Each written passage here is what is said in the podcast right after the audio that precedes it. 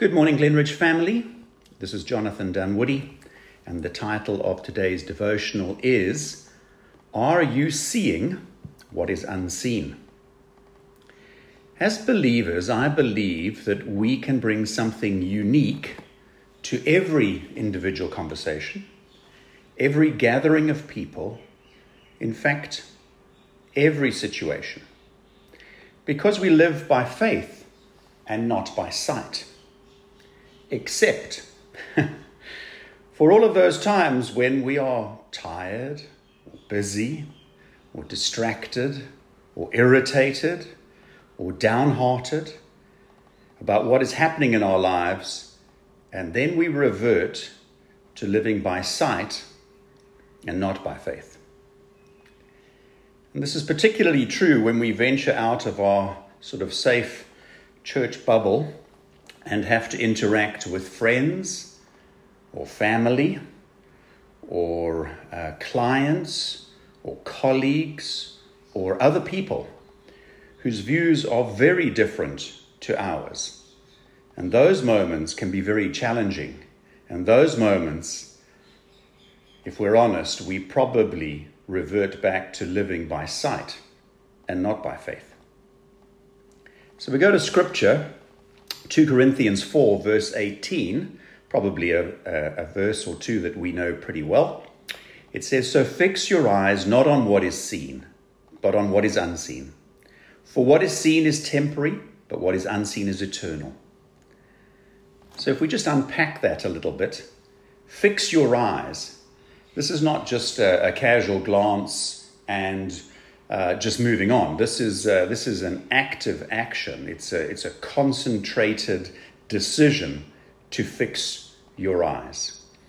And fix your eyes on what? Not what is seen, but on what is unseen. So, I mean, we all have a degree of vision, and you can see, I don't know, however many meters you can see. And beyond that, it becomes a little bit difficult. I was sitting in the garden the other morning and I could hear a bird singing, and I didn't recognize the sound of the bird, so I looked up into the tree, and the bird was merely sort of a white blob singing away. But when I went and fetched some binoculars, and through the binoculars, suddenly the bird became seen, and I could identify it.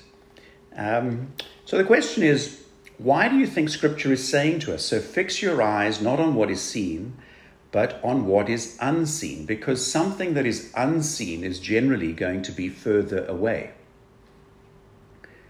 So, what is the advantage of raising your gaze and looking further away?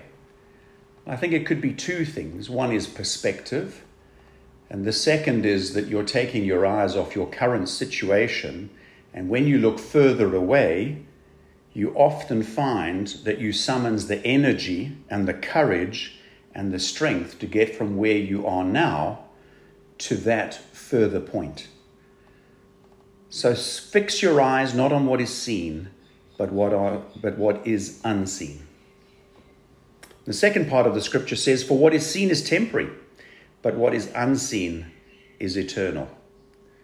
And the reality is that sometimes you can look at situations now and you can get disheartened. It seems that evil people flourish.